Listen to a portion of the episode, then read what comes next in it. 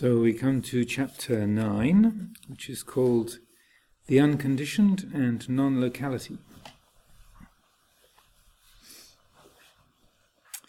With some comprehension of unsupported consciousness, was the subject of the last chapter, as well as the quality of atammayata, which was before that, that means um, not made of that, and uh, is referring to the, the letting go of the whole object subject duality. we begin to say goodbye to the world of geography. Since, just as there was no where for the sunlight to land in the Buddha's compelling simile of the sunlight coming through the window of the house, just as there was no where for the sunlight to land in the Buddha's compelling simile, the consciousness of Nibbana, although real, is best described as being unlocated. So, just for the use of English, location is a, a place from the, the Latin word locus, uh, and unlocated means that the, the, uh, the quality of place does not apply. It's interesting to reflect that only what we call physical existence is at all dependent upon three dimensional space. All the factors of the mental realm, the namakhandas, are unlocated. That is to say, the concepts of place and space do not, in any true sense, apply there. Our thoughts and perceptions are so geared to operate in terms of three dimensional space as the basic reality, and that view of things seems so obvious to common sense, that it's hard for us to conceive of any other possibility. It's only through meditative insight that we can develop the uncommon sense required to see things differently. A couple of everyday examples might serve to lead us into the subject.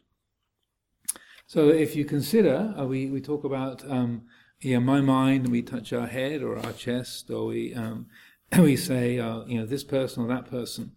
But uh, mind ha- has no form, essentially. Uh, the world of form, shape, color, size, um, texture, smell, and so forth. This all belongs to the um, the derivations of the perceptual world, of um, what we call material form, three dimensional space, time. These are all aspects of the material world. The mind is not material. It's non-material. So that the rules that govern the, the laws of matter form and space and time, uh, to an extent, don't apply to the world of mind. So uh, we, uh, we, we use words like here and there um, and talk about, you know, here we are in the Sala, this is Amaravati, uh, we're in Hertfordshire, um, and, uh, and so forth. But these are uh, conventions of, of, what we call space, which seems absolutely ordinary and automatic to us. But if you think about it, space only applies to the world of, of matter. And mind, which uh, is not completely non material, uh, has, uh, has no genuine fundamental relationship to three dimensional space. Mm. So uh, it takes a little bit of reflection, but uh, if you if you think about it, you know, even something like light, which doesn't have any mass, still has a, a, a presence. Just you know, the lights come, the, light, the, photons come out of the the light bulbs, or even uh, uh, mat, even uh, matter like neutrinos, which um, don't have any mass and not in like Unlike light, they pass straight through our bodies. You have something like 60 billion neutrinos passing through every square centimeter of your skin every second, I believe, just as a little fact that you might be interested in. 60 billion per square centimeter per second. It's a lot. Passing right through you without even slowing down. Don't even ask permission. So, but even neutrinos have uh, a relationship to space and form whereas mind does not. so, what this chapter is trying to explore, amongst other things, is a, a way, uh, ways and means of letting go of that fixation on locality. uh, and lo, you know, locatedness, because it's it's uh, interesting, uh, and I, I, mentioned this many times in, in Dhamma talks over the years, how when I, I, was living at a, Abhayagiri um, monastery in, in, the States, and one a very uh, very quiet winter retreat. Uh, the my, the practice was going very smoothly, and my mind was getting very very very quiet. It was a very uh, insightful time, and so three or four weeks into the retreat, just there's a very small community just living in our little huts in the forest in the rainy season in California. And so the mind was very quiet, very, very little going on, hardly any visitors coming. Um, and um, and there was a lot of insight into anicca dukkha anatta, and uh, and so that was very very clear. But then after a time, I kept feeling like, well, there's yeah, there's the everything is very very obviously and clearly anicca dukkha anatta, unsatisfactory, uh, transient, not self.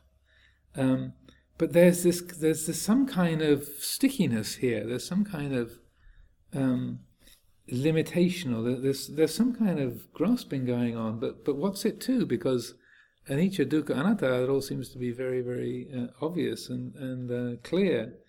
And so this was really puzzling because it was almost like a, almost like a tangible sense.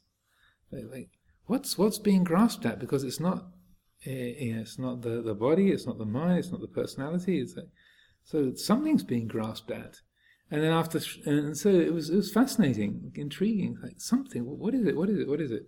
And after three or four days of, of just looking at that over and over, I suddenly realized, oh, all this anicca, dukkha, anatta is happening here.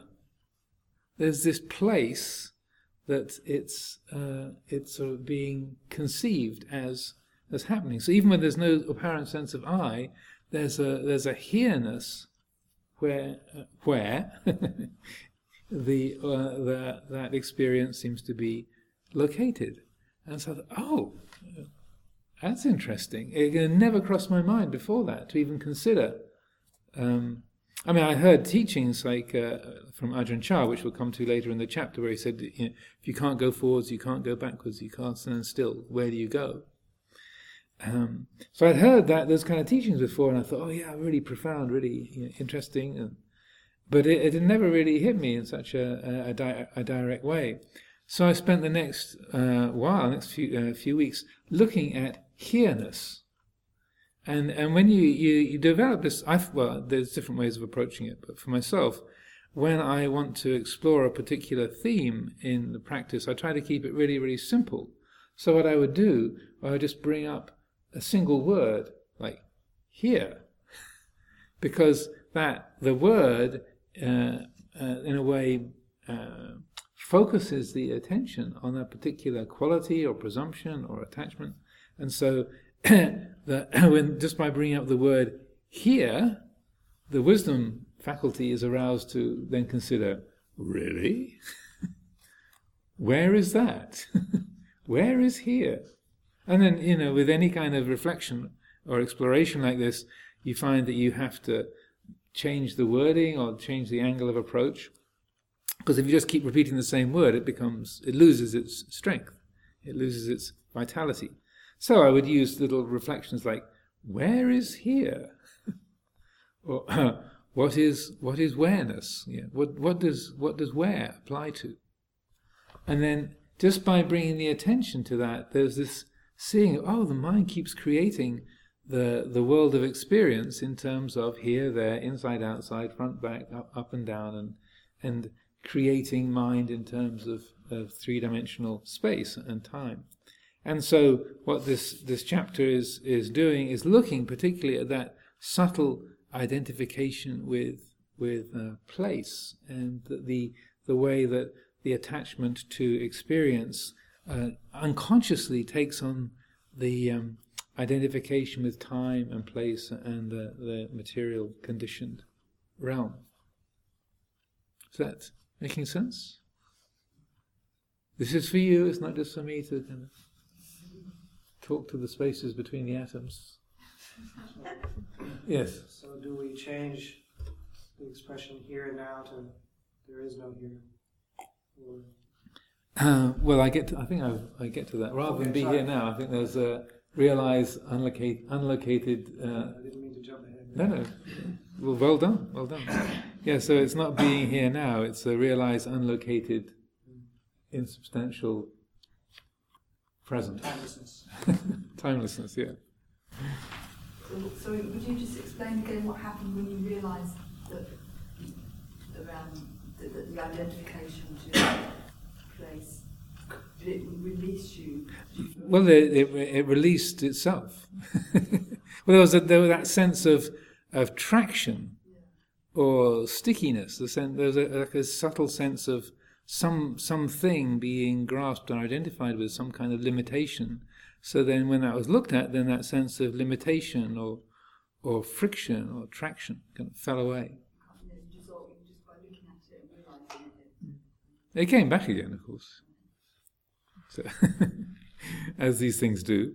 But it was it was very um, potent. So it, it, I, I reflected a, a lot because it was a, like a whole sort of new, like discovering a whole new room in your house that you didn't realize was there. It's like, oh, look at this! My goodness, we have a we have an annex here. So, firstly, the word cyberspace is used more and more frequently these days. One talks of quote unquote, quote unquote visiting such and such a website and quote my email address. But where are these? Abhayagiri Monastery has a website, but it does not exist anywhere. It has no geographical location. Now, I'm sure there's some pedants thinking, ah, but you've got a server. yeah, it is hosted in a particular place, but uh, where is the cloud? Where is the cloud?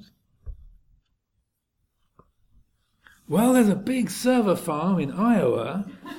That's, uh, say, well, there, there's there's certain bits of machinery, but the the uh, um, the information is not there. it's like the the people don't live inside the TV. The access to the people, the images of the people comes through the TV, just like the information comes through the the server farms and whatnot, but it is not there.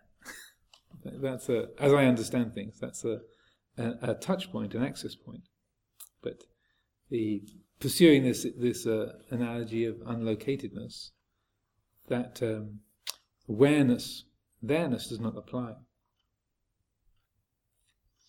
The words visit, home page, address, and such like are the easy, easy jargon of Cyberia, spelled C Y B E R I A. Ha ha ha. It was funny when I wrote it, but it's a bit, a bit stale now. This is this feels very dated. Actually, this was published in.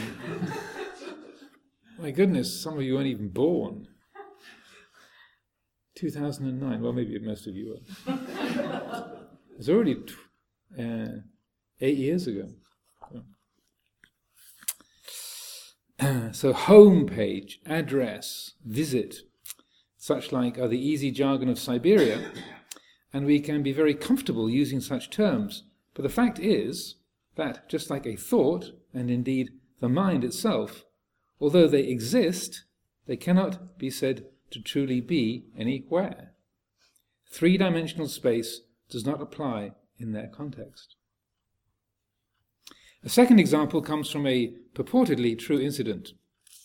An American tourist in Oxford, England, approached a tweed jacketed and bespectacled professorial type and said, Excuse me, I wonder if you could tell me, where exactly is the university? Madam, the professorial type responded, the university is not, in reality, anywhere. The university possesses only metaphysical rather than actual existence. What he meant, of course, or perhaps not of course, but what he did mean was that Oxford University, the university, being comprised of separate independent colleges and not having a campus, is just a concept agreed upon by a number of humans to have some validity. It, it, the university, might have financial dealings, it might set exams and issue degrees, but physically, it does not exist. There are the different colleges, yes, that one may attend or visit, but the university, no.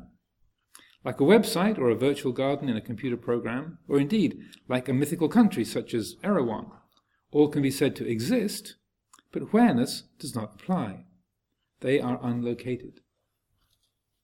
Can you follow that? So that most American universities are on campuses. So you'd say, okay, where's UC Berkeley? Oh, the campus is here. It's at the end of University Avenue. Uh, the the campus for Rutgers University or Yale University. But uh, uh, like London University had, uh, when I was there, it had 44 different colleges dotted all around the the, um, the larger metropolitan area of London. So you can go to London and say, well, where's the university? In exactly the same way. It's like, well, it isn't anywhere. You've got the different colleges you can go to and the university administrative buildings, but it does not exist anywhere. But the idea, you know, London University issues degrees. I got one. So. But the, you can't say that it exists any place. And it was actually an Oxford Don who told me that story, so it's not. It was someone who was a, like a university lecturer at one of the Oxford colleges who told me that story. I don't think he actually saw it happen, but uh, it was part of the local mythology. Of course, in Oxford, uh, you would expect that the average person on the street would understand what the difference between me- metaphysical and actual existence might be. So, in that word metaphysical means that beyond the physical, so something that is not tangible in the physical world. As we cross the border into the realm of the unconditioned, if such a metaphor is valid, there needs to be a relinquishing of such habitual concepts as self and time and place. The apprehension of ultimate truth, paramattha satya, necessarily involves a radical letting go of all these familiar structures. So, also, this is not just, uh, you don't just find this in the realm of spiritual teachings and in terms of mind, but it's also uh, helpful and interesting to understand that in terms of physical reality, which we think of as being so sort of solid and tangible, that that, that really does have uh, uh, fixed locations. If you go down to a small enough scale, uh, what's called the Planck scale after Max Planck, not plank with a P L A N K, but P L A N C K, Max Planck. Um, if you go down, if you shrink down, down, down, down, down, down, down, down to, and I looked this up just to check, so, if, to the Planck length, which is the smallest measurable, meaningfully measurable distance, is 1.6 times 10 to the minus 35 meters. So that's 10 to the minus 20, that's 0.00, 20 zeros, one of the size of a proton. that's the, uh, the middle bit of a hydrogen atom. So it's very, very short. But below that length, you can't, mean any, you can't meaningfully talk about length. That uh, size doesn't really apply. Time, before and after, doesn't really apply. That uh, three dimensional space and time doesn't apply at that scale. And you might think, well, that's kind of far out. I mean, it's just other things. But that that's within this very solid chair. that the, the matter that makes up these bodies, this, uh, this building, this wonderful new carpet, this chair, uh, that's the nature of, of matter, of all matter. If you go down to a small enough scale, uh, then that's the case for all material objects. That, that uh, below a certain level, here and there, before and after, doesn't really apply. That makes sense? So uh, it's, it's, it's supposed to be, it is kind of mind boggling, and, uh, and, but it's supposed to be. And very interestingly, the, uh, the um, uh, brilliant physicist Richard Feynman once said, uh, anybody who tells you that they understand quantum mechanics, if they, if they tell you they understand it, they're lying. And he was an expert in quantum mechanics. So even he said, no one, no one really understands this. Because it does boggle the mind. Because all of our reference points are before and after, you know, time goes in one direction. You talk to a quantum physicist and they go, well, not exactly. You can't really say that. And uh, so on and so forth. So this it is, applies in the in the mental realm, but also applies in the physical realm at levels that are beyond our usual, uh, um, say, scale of, of perception. But why should the Planck length, 10 to the minus 1.6 times 10 to the minus 35 of a meter, why should that be any less real than the length of this building, or the height of our body, or the length of our fingers, or whatever? It's just, you know, you, you can say, well, that's really, really, really, really short. Well, yeah, but measured against what? Again, this is designed to be a bit mind blowing, um, but it's helping us to to get to that point where we, recognize, oh yeah, right. and as Ajahn Chah would say, you know, is this stick? Is it long, long or short? What do you measure it against? If you measure a, uh, if you measure uh, say this book against the, the width of a human hair, the book's really big. If you me- measure the book against the size of the Milky Way, it's really small. But is it big or is it small? Big and small are, are all relative, mind made. Here, as a present day example, and to illustrate the centrality of such relinquishment of the, the, the mental creation of place, here is the insight which arose for Ajahn Mahabua in the period of intense practice immediately following Ajahn Mun's final passing away. It was this thought, which he describes as having arisen on its own, and more that it was heard rather than thought, which led to Ajahn Mahabua's full enlightenment shortly thereafter. And this is from uh, quoted from a, a Dhamma talk of his called Straight from the Heart, there's also a book of his teachings with the same title. And the short statement is, this, as he was doing walking meditation, this sort of appeared so, uh, on its own.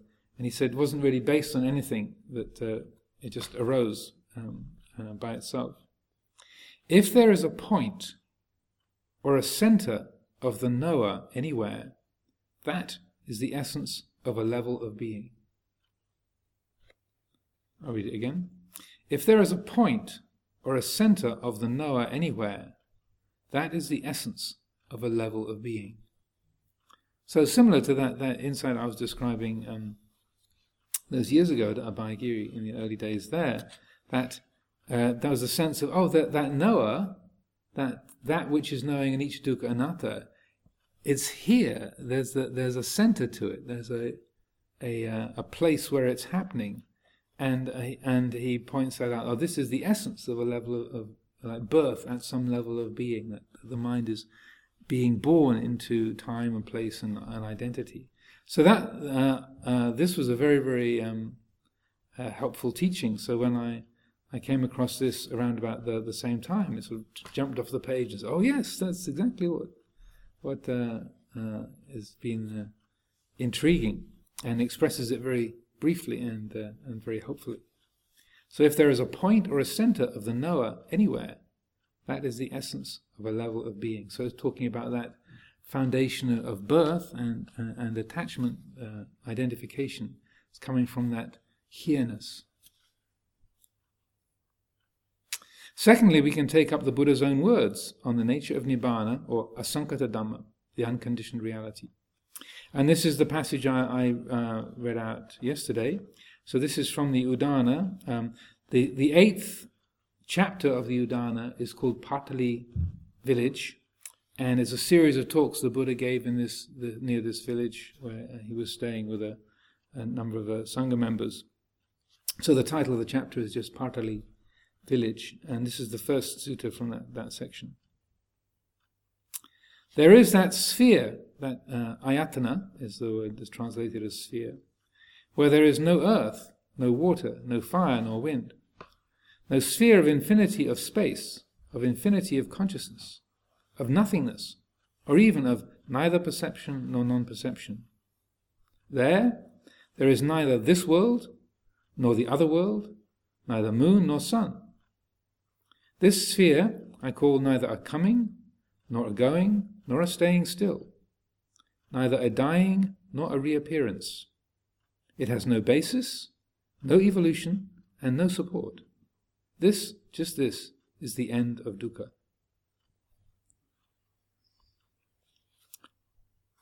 so he's referring to the aspects of the material world no earth, no water, no fire, no wind, so the four elements that make up the, the fabric of the material world. And then these refined, uh, the arupa, loka, so that's the, the, the, the realm of form, the kama loka and rupa loka. And then the arupa, the formless realms of infinity of space, infinite consciousness, no thingness. And then the fourth of the arupa uh, jhanas, uh, the, these arupa lokas, neither perception nor non perception. And as he says, there's neither this world nor the other world, so not the, there's not different realms of existence. Neither moon nor sun, call it neither a coming nor a going nor a staying still, neither a dying nor a reappearance. It has no basis, no evolution, and no support. Just this is the end of dukkha. And, and as we'll come to later on in the chapter, this is also a teaching that uh, had a big influence on, on Por Chah. And as I was just quoting a moment ago, he would sometimes, uh, like many teachers, he would have a particular theme that he would uh, follow or uh, refer to for a, a year or two uh, and would come up over and over again. And for a period of time, when people came to visit, or he would bring it up in, a, in talks, and he would just put it to people as a, as a conundrum, as a puzzle.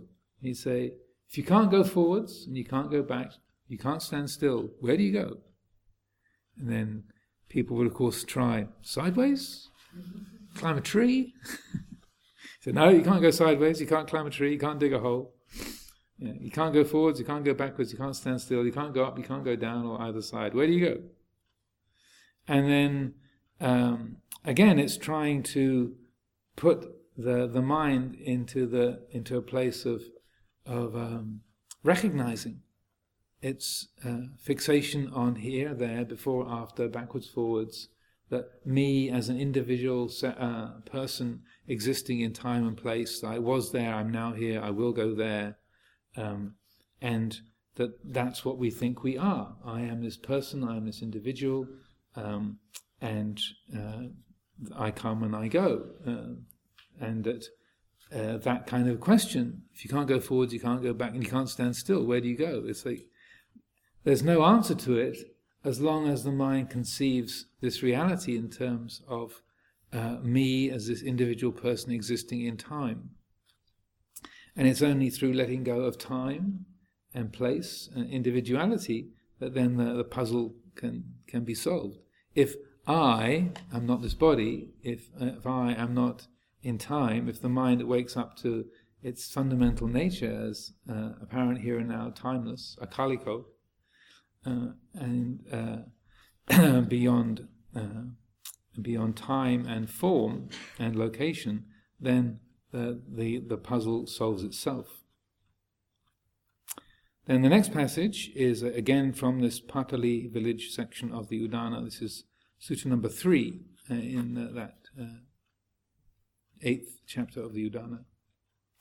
And this we chant regularly now. This is one of Por Sumedho's most favorite uh, sutta passages. There is the unborn, uncreated, unconditioned, and unformed. If there were not, there would be no escape discerned from that which is born, created, conditioned, and formed.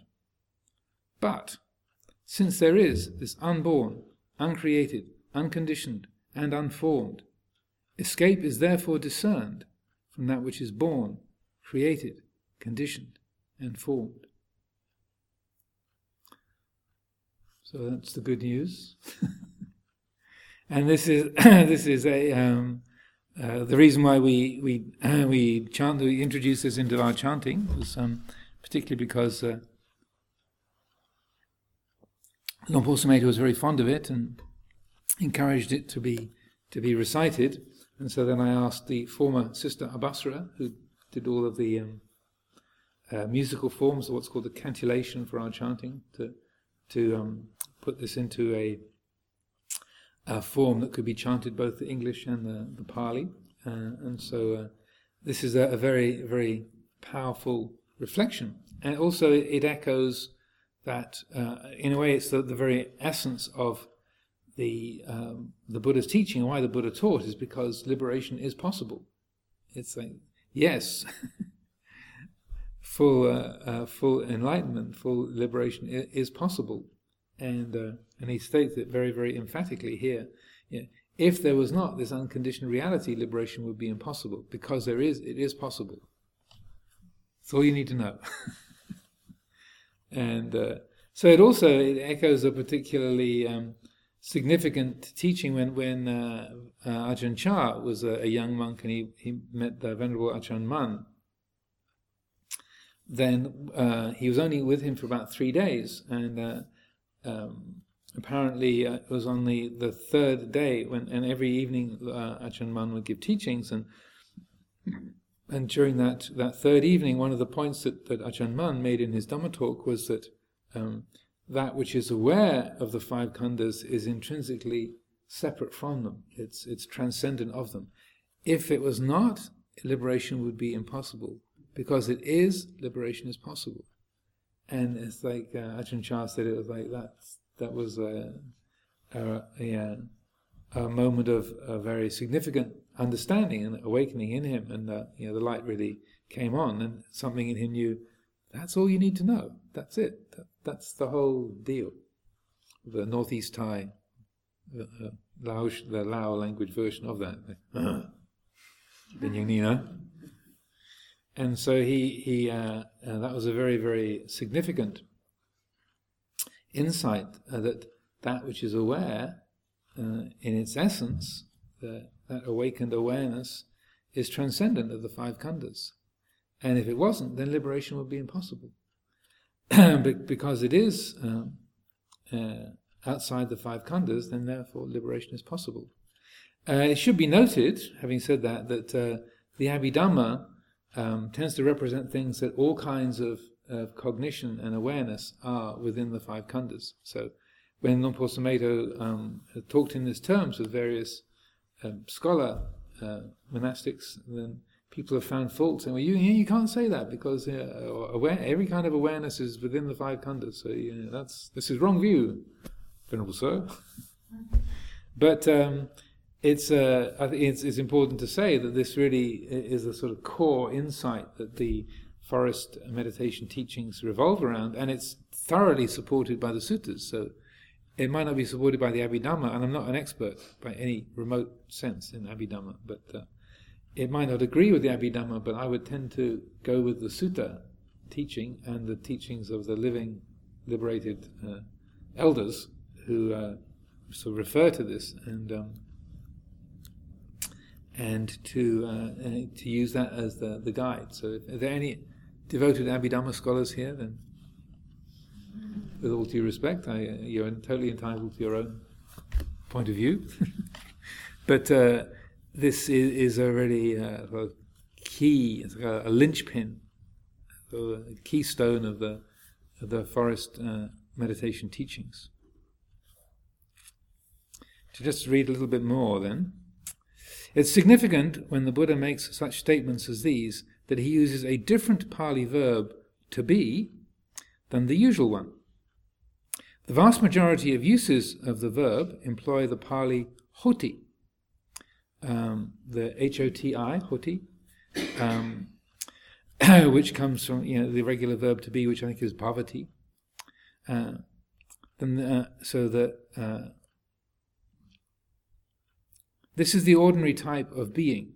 So when the, when you use hoti, it means um, like today is Thursday. You know, that kind of is. So, for example, uh, ordinary type of being implying existence in time and space. I am happy. She is a fine horse. The house is small. The days are long. So those being is is very it's tied to do with with time and objects and uh, moods and such like. In these passages just quoted, when the Buddha makes his rare but emphatic metaphysical statements, he uses the verb atthi, A-T-T-H-I, atthi, instead. It still means to be, but some Buddhist scholars, notably Peter Harvey, insist that there is a different order of being implied, that it points to a reality which transcends the customary bounds of time, space, duality, and individuality. And on that note, uh, so Peter Harvey, in his very fine little book, uh, which is called Selfless Mind, the Selfless Mind, um, Personality, Consciousness, and Nirvana in Early Buddhism, which is his PhD thesis, but sort of dressed up for regular human consumption. On page 241, if you're interested, he makes this point about, uh, about atthi. Atthi, atthi then can be applied to that which exists, quote unquote, in a timeless sense. So that it's a, it's a rare usage of the word, but when the Buddha makes this kind of statement like, there is, and he's stating something about, uh, uh as this is a metaphysical statement, so that which is outside of our normal reference points. So you wouldn't use atthi, atthi to say, this is Thursday. You'd say, this is Thursday. You'd use hoti, which is uh, the verb to be in terms of um, time and, and individuality and, and uh, the conditioned realm. But the Buddha uses this, ter- this word atthi as a different kind of uh, existence. So it's existing, but uh, in a uh, uh, in a whole sort of different order of of reality. So if you want to look that up, Peter, and Peter Harvey is a very reputable scholar. He was, I think he's retired now, but he was teaching at Sunderland University for a long time, and the, he's a um, good friend of the Sangha Dhamma practitioner. So it's not just a sort of a flaky theory, but uh, it has a lot to, to back it up as well. So, but if you want to look it up in that uh, selfless mind, it's now on page 241. So before uh, going uh, carrying on, any questions, thoughts? James. I was just wondering, when you, talk about non-location, are you just referring to this awareness that's outside the five khandhas? Because some aspects of mind, normal aspects of mind, seem to be located in the body, sensations and. well, no, it's, it's every aspect of mind. Because you can you say, okay, I feel it in my knee. Your mind creates an image of the body.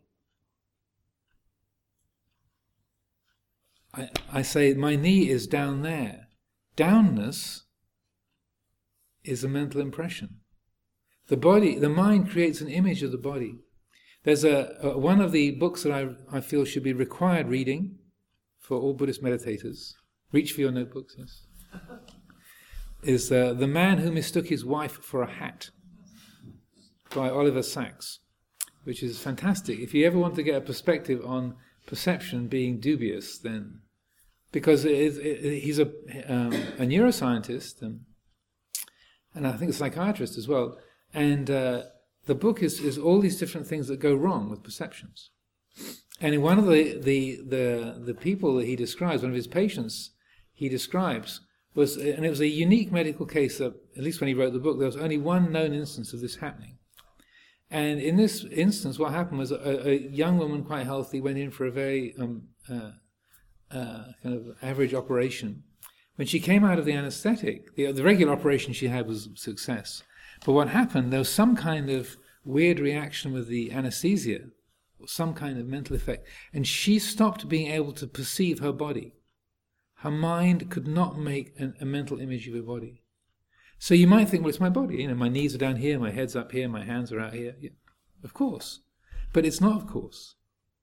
The mind makes an image of the body and then sustains that. That's why when people lose their limbs, they can still feel the limb there because what we are experiencing is the mind's image of the body. It's creating that. So she lost that. So she had to, she, she was still, all her nerves and muscles worked, but she had to like relearn how to work her body like like like moving a puppet. In that case, we can't really distinguish between mind and matter anyway, because everything we perceive, you could say, is just the mind. Indeed. So how can you then say that there's even material location? Well, um, because we say Amaravati is in Hertfordshire, it's that you're talking about the the the uh, on the mundane level of perception. So, but if you if you look up close, then you see, well, what's Hertfordshire? You know, fifteen hundred years ago, this was the kingdom of Essex. We were part of the kingdom of Essex. Hertfordshire didn't exist. It's an invention But we can say, yeah, we, we're in Hertfordshire. So, you, you write that on the envelope. And so it's talking about our, our everyday conditioning. You think you're James Buckley. Really? You know, what's a James Buckley? You know, but we use that because you're, you know, you're, you're, you're not Caroline Lenster. You know, I look at you and I say James. If I looked at you and said Caroline, you think Ajahn Rose needs his glasses. so it's talking about the starting point of our, of our everyday experience. Essentially, it, uh, matter is only known through the agency of the mind. So that there's the perception of feeling. But you say, oh, this is matter. It's like you this sight, sound, feeling. The mind constructs an experience and says, I feel the chair. But that's all constructed.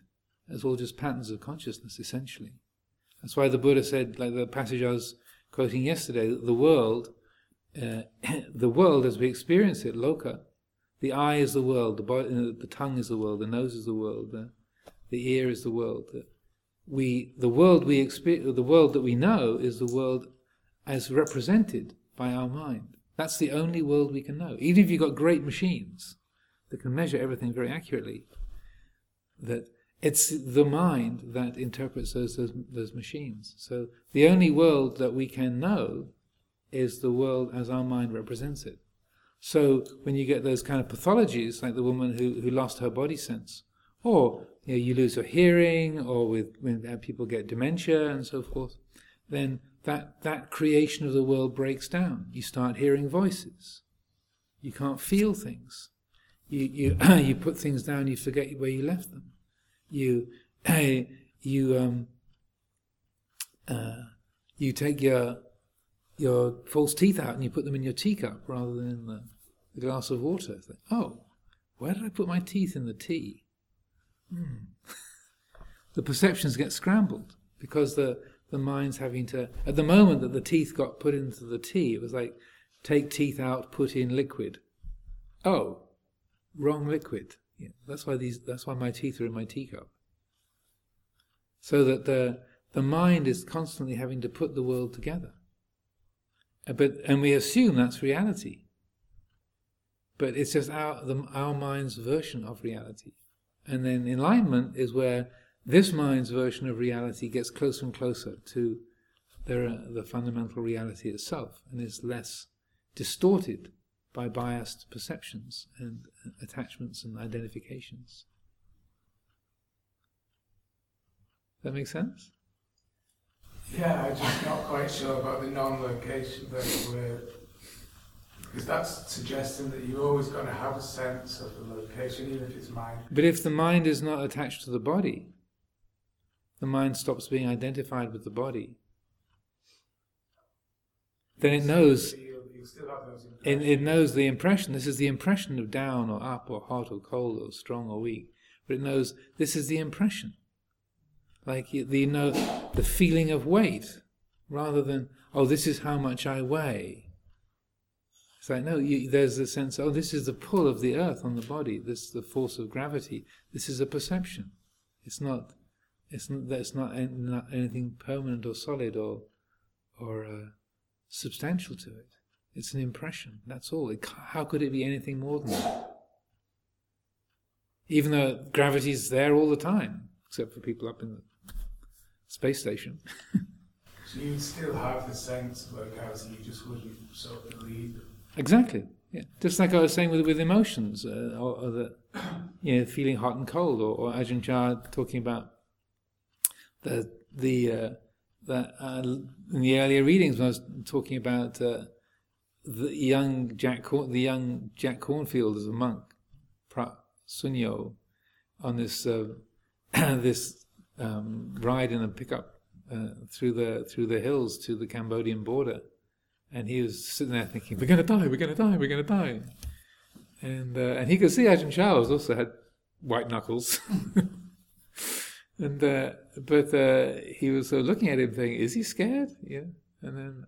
At the end of it, Ajahn Chah just gave him a big grin and said, "Scary ride, huh?" so there's there's that the mind that is, is attuned to feelings and perceptions and is, in in a way, kind of hyper responsive to the material world, and with a minimum of biases. But it's also recognizing, well, this is just feeling, this is just, this is just sound, this is just taste, this is just, uh, just light. That's all. So it's not pointing to an actual experience of non-locality. It's more like an inference that this sense of locality isn't real. So that's what I thought implied, like an experience of non-locality, so that you wouldn't you wouldn't no longer feel that you are just here. You wouldn't it wouldn't seem that you're just here. Well, it's it, it's known that that feeling of here-ness is just fa- another fabricated perception, like the feeling of I-ness. Like there's still the, the, the personality still functions, language and thought and personality still functions, but it's not taken as anything real or or solid. Just that that sense of of here-ness is recognized. Oh, it's just what what's that got to do with anything real? I I think what, what is in the air is this kind of um, unease about losing, lo- losing direction somehow. Yes. And, and as, as you, you know, but also as you say, you know, when you go to Hampstead, you go this way, you don't go that way. So there is a very clear sense of hmm whereas what. So in, in conventional reality, we need to know how to operate. And as you say, this, this example with this woman, you know, it's an illness, you know. hmm And, and cyberspace, I mean, meanwhile, it's kids or probably adults as well, uh, who sit uh, in front of cyberspace games, they get up and fall down the stairs because they don't move. It's, it's Yeah, yeah. You know? Uh, they, they, they, the body coordination doesn't work any longer with what they see because they are completely out of their bodies. So that's a new, new uh, trend you Mhm. know, how to re-educate people who sit a lot on, on the computer to, uh, or in abstract space, uh, into their body. Yes. Mhm. And I can feel that myself. I mean, you probably know that as well. How easily, you know, when you get up, you want to make a photocopy, you're already there in your mind. And you knock against the, the I don't know, you know, we are not. So the, the practice is also to be aware of the body. Absolutely. So uh, not to forget that. I think Ajahn Sucitto said something more recently which really uh, I found funny. Says you can only get enlightened with the body. And I don't think he just meant, you know, human realm uh, as because pain and um experience, processing the experience of pain to insight. Mhm. I think he really also meant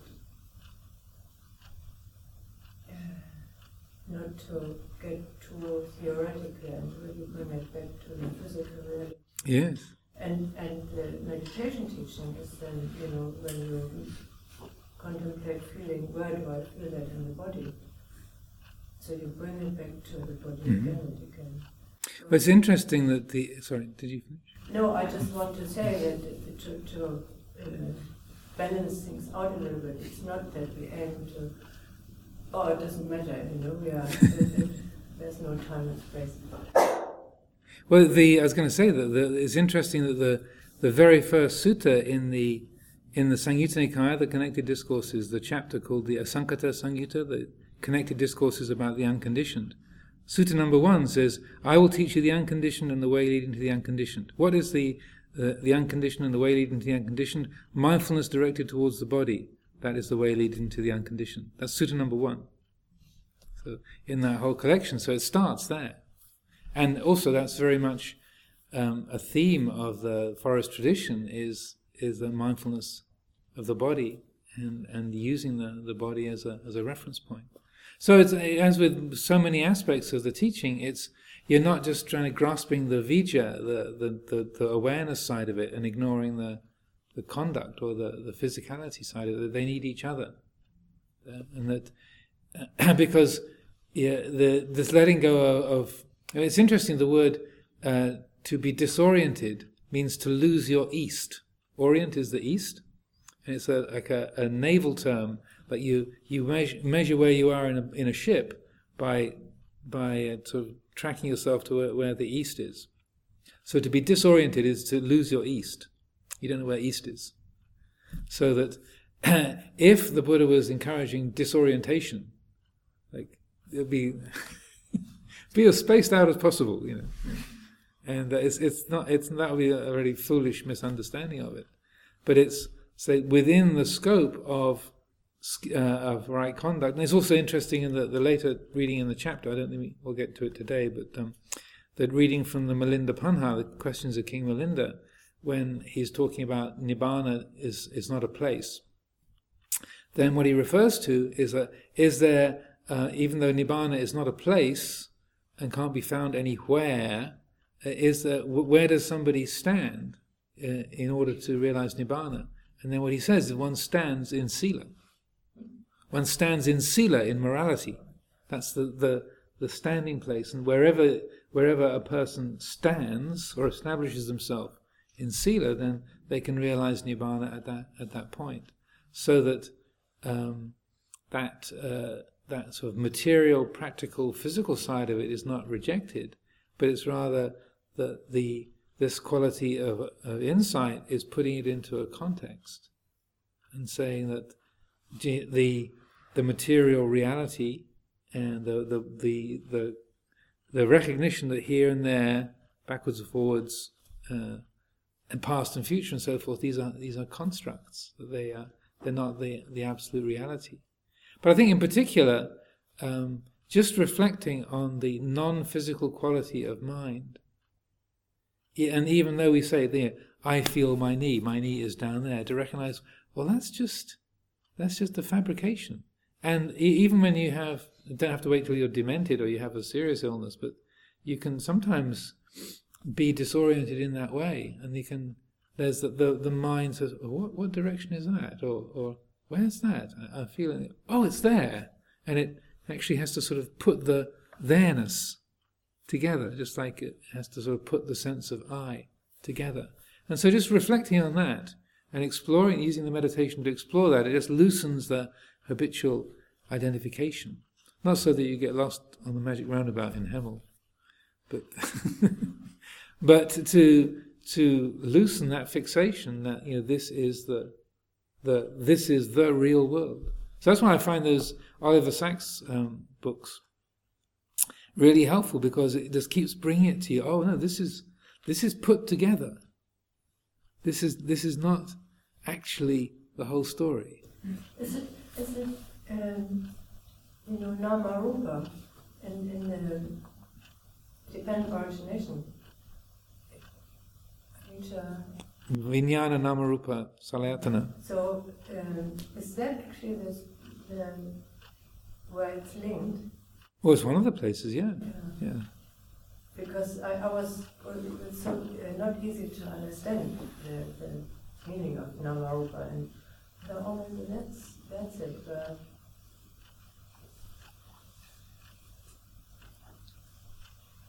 get located, and or, or the sense of, The sense of location comes because of the the the connection of of uh, rupa to, to nama. But also, if you if you reflect on those, the arupa loka, the the the, the realm of the the formless, that also it, it tells you it suggests interesting things about well, if space only applies to physical bodies, physical form, where does my mind stop and where does yours begin? Oh my goodness! You know, if if awareness only applies to the body, then you, know, can't say that minds. I mean, in a way, overlap doesn't quite because overlapping still is a, is uh, an image coming from space, but that uh, how could it be that that uh, you know one mind is totally separate from another? It does hardly have that thing where you look at the other person and you're them, you're you're them while you're sign or that you're I'm not saying very well. hmm So in a sense, idea that you're i- the perception isn't as we think it is. Yeah, I think I find it, it's helpful just to, to sort of play with these ideas and think, just to, to get to that point where the mind goes, oh, where does my mind stop and somebody else's begin?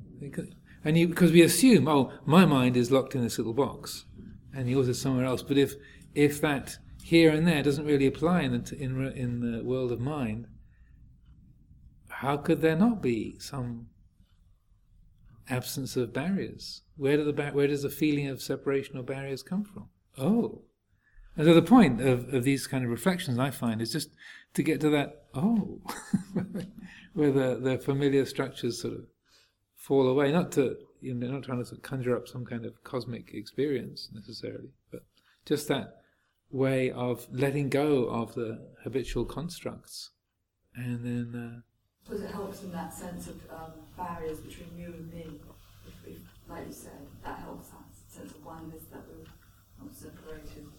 What what you're saying, that's what it Yes, the, the, and the, sense of empathy or yeah, and relatedness between beings and the, the realm of uh, the material realm and our sense of, of connection with each other. Again, uh, uh, you, d- you don't ignore the, the the material form. You know, the nun and the women, the nuns and the women live over on that side, and the monks and the men live over on that side, and and so that they have the all the protocols of, of living skillfully together.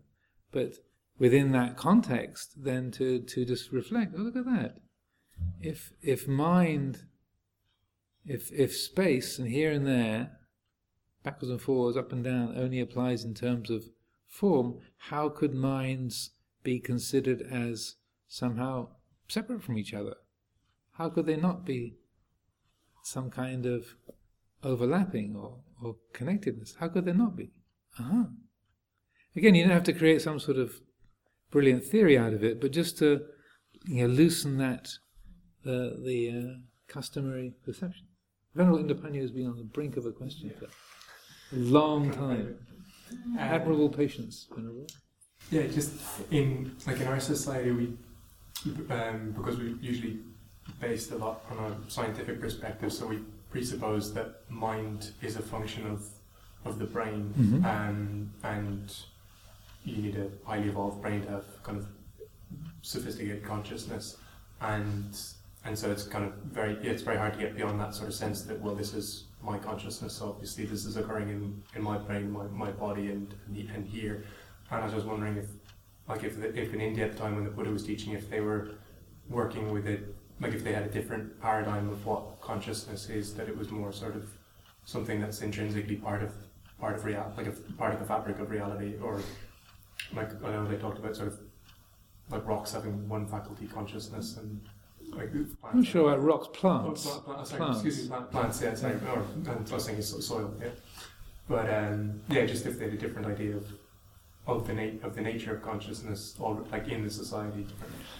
Uh, I can't speak as an expert about it, but the brain, um, in the list of the 32 parts, the brain comes after urine.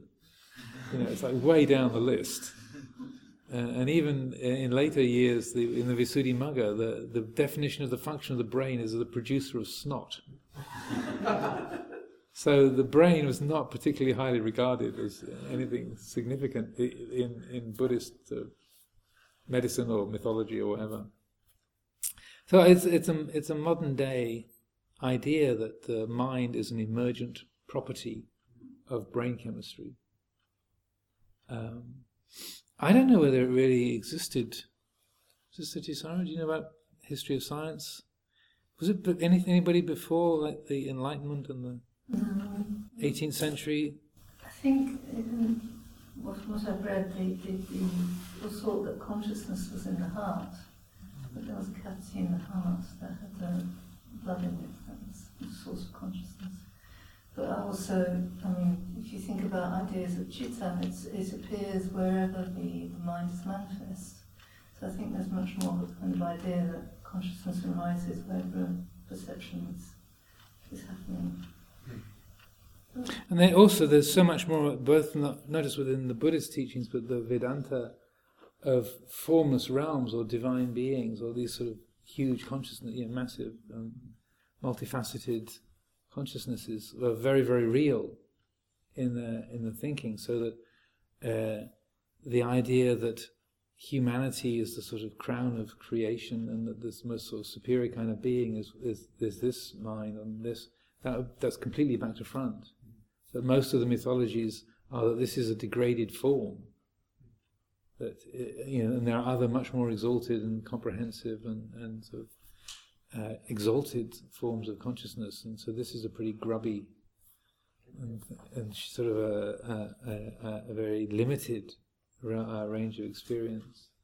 So I think it's pretty much since the kind of small E Enlightenment, since about the 18th century, that you, you had more of the sort of materialistic view of mind as a as an emergent property of the of the brain and, uh, and that kind of um, mechanistic scientific approach. Um, That's very recent because we didn't even know about the nervous system at all. Yeah. yeah, and the, kind of discovery of, of the, the circulation systems, 16th century, I think. Harvey Yeah. was So, the, 17th century. Yeah. yeah. So it's, it's not that long. You know, that whole idea that that that, that, uh, that, that the body is producing these things. I mean, in, in, in uh, thinking, I think Hildegard of Bingen has, has this image that it, it's even now the school that you don't speak of body, you speak, so not Körper, the Körper is like the English body, just the physical, but there's a word in, from, from the uh, mystic times uh, in Germany, which is called Leib. And the Leib is apparently connected to the cosmos and to God. So, so the spiritual uh, development is, is for this part of the body. Body. Yeah, and I think it both within Christian forms and also within Buddhist forms, like in the northern Buddhist schools, you had the Nirmanakaya, the physical body, Sambhogakaya is like the energy body, and then Dhammakaya is the sort of body of reality. And the, the Nirmanakaya, the, the physical form, is, is like the, the most sort of mundane and, and uh, tangible of, of those. So it's a, it's a very, uh, I think it's a very modern idea. I mean, it's, it's quite popular. The, the, the, the what we think of as life and reality is just a sort of uh, electrical reflex of the brain chemistry. But uh, I, I, I, you know, I'd like to have a camera on people like Richard Dawkins at the end of their life. You know, once they once they pass through the curtains, you know, like like have a little little CCTV camera. Like, oh, gosh. I wonder if this is an artifact. Anyway, uh, let's uh, let's leave it there for um, for today. So thank you all for your good questions and comments and uh, contributions. But uh, yeah, we'll uh, we'll leave it there for the moment.